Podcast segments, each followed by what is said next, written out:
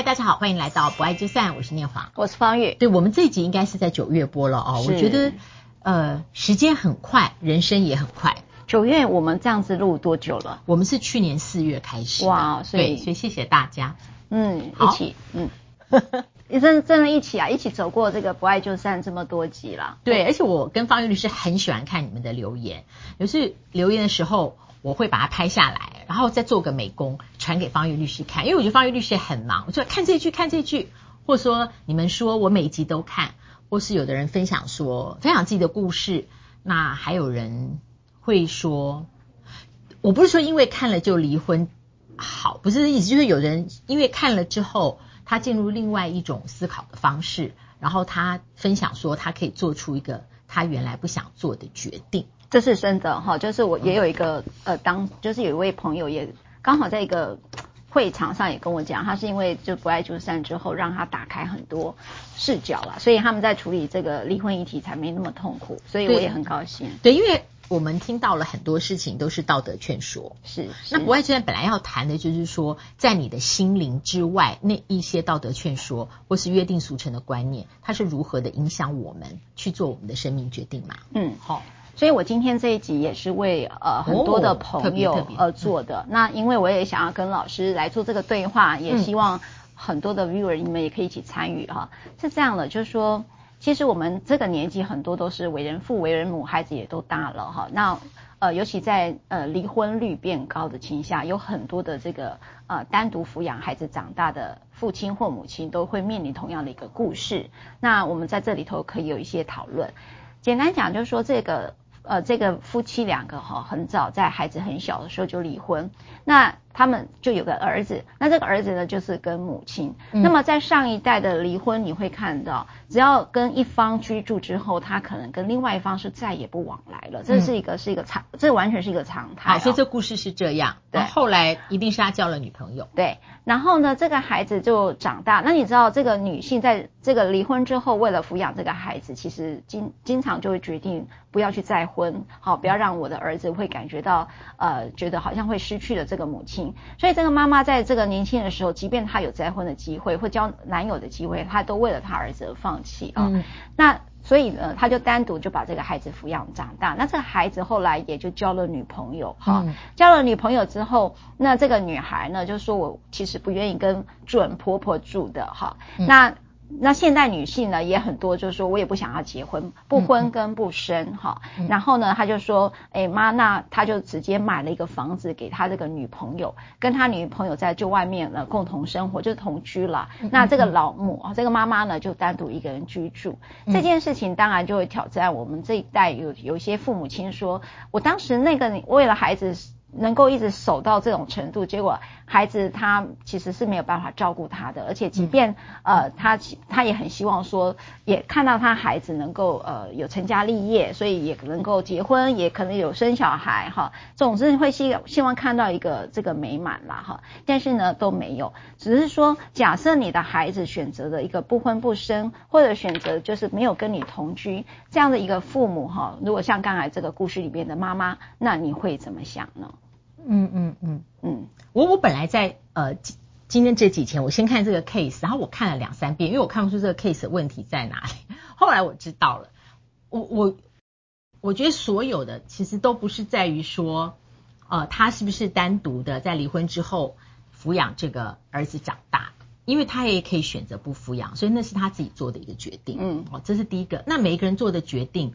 你说是不是都非常自我呢？我觉得到最后是的。你不要说你的决定是为了别人牺牲，或你为了别人想，因为你所有的决定你都可以不做这个决定。嗯，所以当你最后做了这个决定的时候，那都是非常自我的。嗯，都是自己决定。好，那第二个就是说，呃，问题也不在，因为这个这个 case 为什么别人可能会。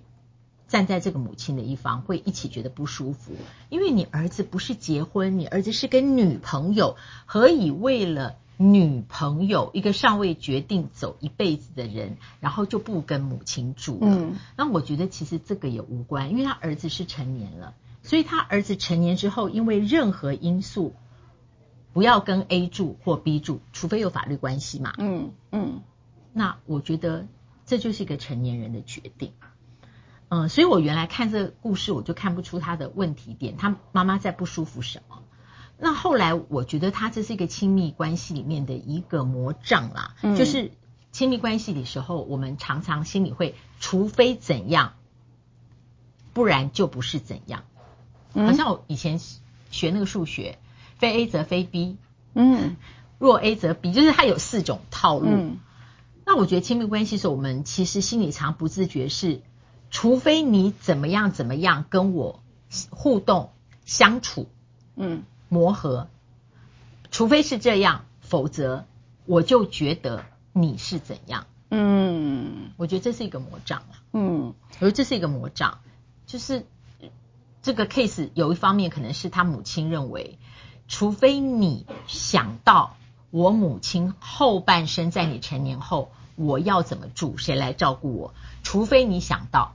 不然呢，我就是受伤。嗯，对。但是任何关系，亲密关系都不可以自己去定义这个，除非你怎样，不然我就怎样，或不然你就是怎样。嗯嗯嗯，除非怎样，不然就怎样。这件事情，我觉得老师点出一个我们最常听到的情绪勒索跟情感勒索的字眼哈，也就是说，情感勒索或情绪勒索里面有一个最重的议题，就是你没有这样。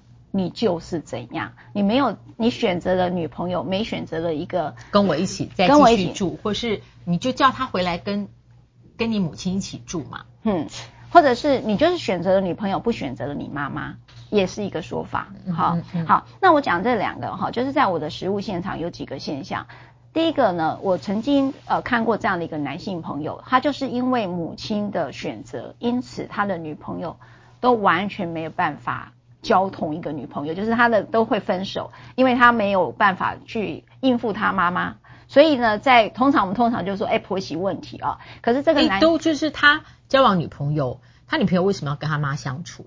哎，他本来就是觉得他是孤儿寡母哈，这样讲大家的形容词好了，所以他的前提就是，我如果交往这个对象，不管你是伴侣或者是结婚的老婆。他都必须要接受他的母亲这一件事情，这个孩子有着这样的一个哦，负担。相对这个他的女朋友一定要跟他母亲在婚前必须要什么互动啦？对，要合得来。难怪啊，因为。他是跟他交往，又不是跟他母亲交往。是，好，嗯，那结果这个男性呢，就是到现在呢，他就已经，我就看他一路呢都没有一个固定的伴侣关系，嗯嗯嗯、就是因为他想要照顾他的母亲。好，这是第一个我看见的实物现场。嗯、那第二个呢，就是呃，这个男生呢，就如同这个小故事里面，这个男生他还是选择了跟他这个女朋友。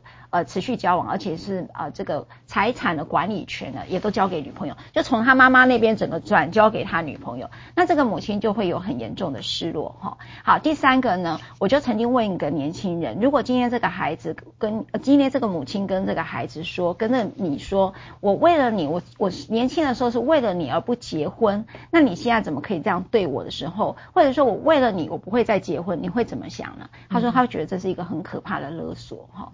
我可是很多的这个呃女性啊，就是这样，尤其是母亲的角色，往往不太能够接受这样的一个过程。就是说，你为什么可以为了一个女朋友而放弃了这个呃养你一辈子的母亲？那我就拿这件事情就问了好多人哈。当然现在很高兴听到老师的说法，那就有人说，你这个孩子真的很不孝诶，你为了一个。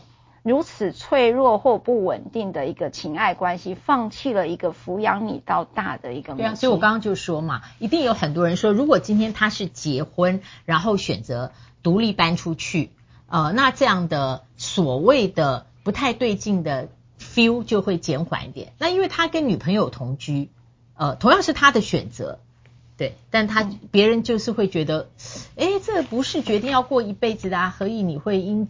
因为 A 就呃放弃了妈妈这个 B 呢？对对对对。好，那老师我帮听众问你几题了。好，第一题就是，如果说今天你呃离婚后，你有个可能在交往的对象，你的孩子可能 maybe 就是呃七八岁或九岁左右，他就说妈，你不要跟叔叔在一起。如果是你，你会怎么说？其实我觉得总的来讲，我觉得人生做很多决定，你你不要在零跟一百之间做决定，这是我的人生经验。比方我我想刚如果是听友的话，可能会觉得说，哎，念华你不能这样讲，这个女朋友你一直讲说她是独立的跟这个男性交往，呃，为什么要跟她母亲互动？可是母亲就是这个男性生命的一部分。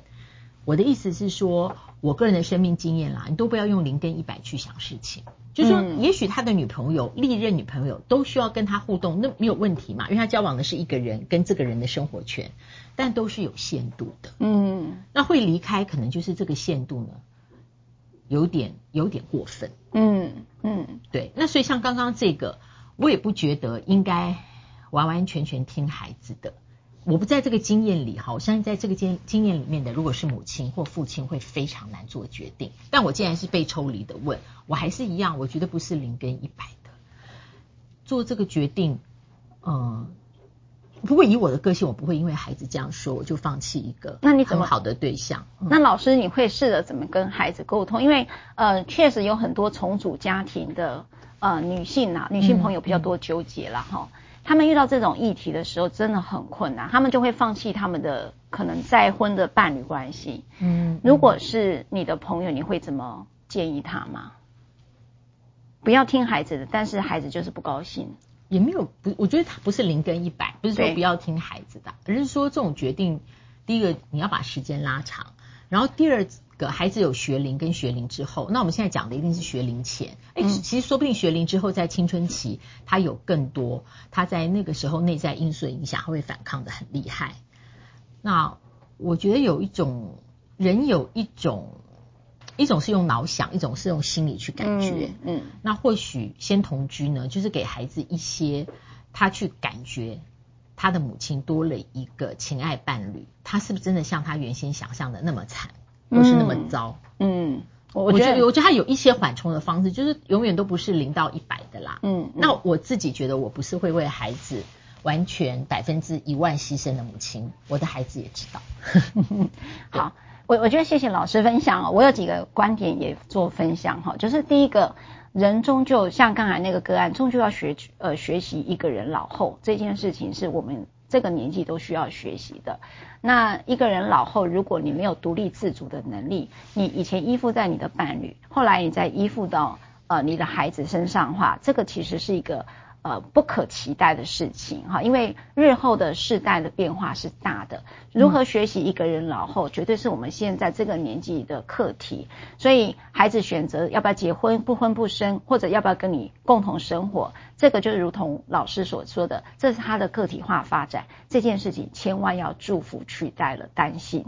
好，或取代了失落，你一定要祝福哇！你孩子可以自己独立去呃过他的日子，这是好事啊！哈，所以你应该回头来照顾自己。所以我觉得学习一个人老后是这个时候我们的课题，才不会有这样的一个失落哈。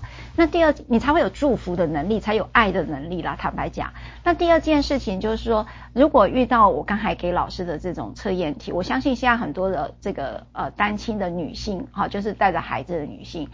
我觉得这个老实讲，不是零到一百的选择，是必然的思考点，因为我们就是不是零就是一百，这件事情会让你错过很多事，也会让你日后对于自己的选择无法负起这个责任，而宁可把这个责任丢给你的孩子，或丢给任何一个人。好，说哦，当时是谁说叫我不要这么做的？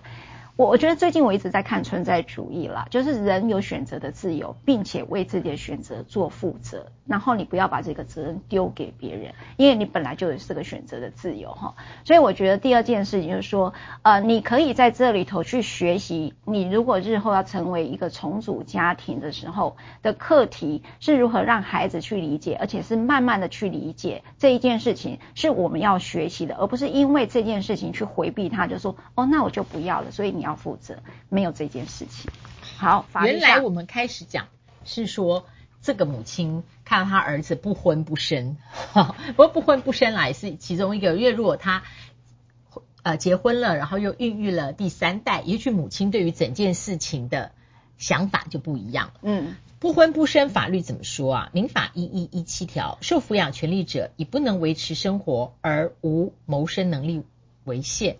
前项无谋生能力之限制，与直系亲属、尊亲属不适用之。这意思是说，这意思说有两个层次哦，在第二项刚才我讲那个个案里面，也就是说这个孩子呢，他对于他虽然跟女朋友重新啊、有他们的生活，但对这个老母亲他还是有抚养的义务，就说哦，这个老母亲她其实有自己的房子，有自己的收入啊，我还要抚养她吗？这边有提到不限于无谋生能力哈，所以这时候你还是有抚养他，所以还那个老母亲呢，如果她生病了，你还是有照顾的责任。那如果你没有的话，就会涉及到遗弃罪哦哈，所以这个是呃法律上的一个概念。那不爱就散。今天讨论这个个案不是假设性的个案，不是，对，但是我们聊的是用我们自己的选择，然后不想。你的选择是什么？可以留言告诉我们。不爱就散，别忘了按赞、分享、开启小铃铛。对，欢迎订阅。我们下次再会，拜拜。